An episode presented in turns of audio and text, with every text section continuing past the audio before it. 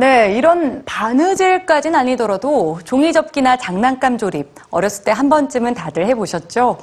그런데 놀이나 취미 생활을 넘어서 이 작은 만들기로 다른 사람들을 돕고 위로하는 사람들이 있습니다.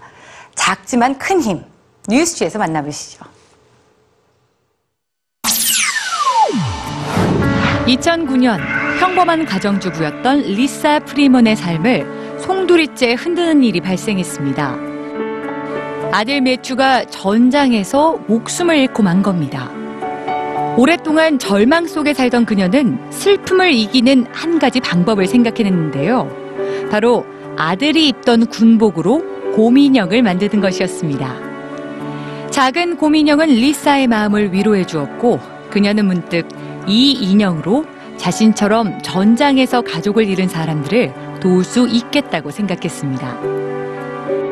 작전 중 사망한 군인의 가족에게 그들의 군복으로 곰인형을 만들어주기로 한 건데요.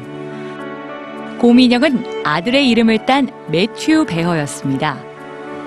리사의 곰인형 만들기는 사랑하는 이를 잃어버린 가족들의 고통을 치유해주고 위로와 안식이 돼주고 있습니다. 이렇게 만들기를 통해 다른 이들을 돕고 위로하는 사람이 또 있는데요.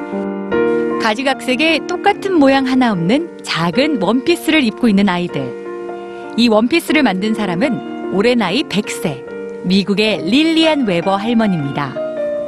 할머니는 못 쓰게 된 베갯잇이나 천 조각으로 원피스를 만들어서 그걸 아프리카 소녀들에게 기부하는 비영리 단체 아프리카를 위한 작은 드레스에서 활동하고 있는데요. 처음 단체를 알게 된 2년여 전부터 매일 하루에 한 벌씩 꾸준히 옷을 만들고 있습니다. 할머니의 목표는 100세 생일이 되는 올해 5월 6일까지 1000벌의 옷을 만드는 것인데요. 릴리안 할머니의 만들기를 통해서 제대로 된 의식주와 교육도 받지 못하는 아프리카 소녀들은 위생과 아름다움, 웃음까지 함께 선물 받고 있죠.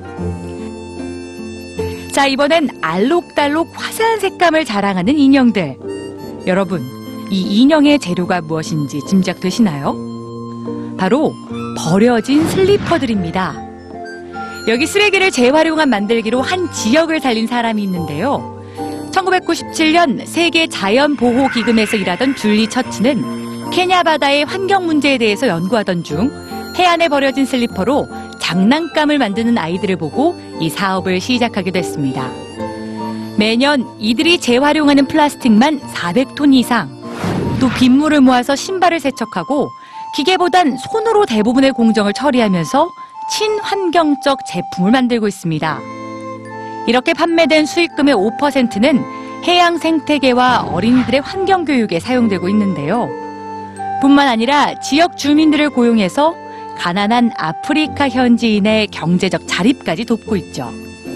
이 쓰레기를 이용한 만들기는 바다의 환경을 살릴 뿐 아니라 지역 주민의 실업 문제를 해결하고 또 지역 경제 자체를 활성화시키고 있습니다.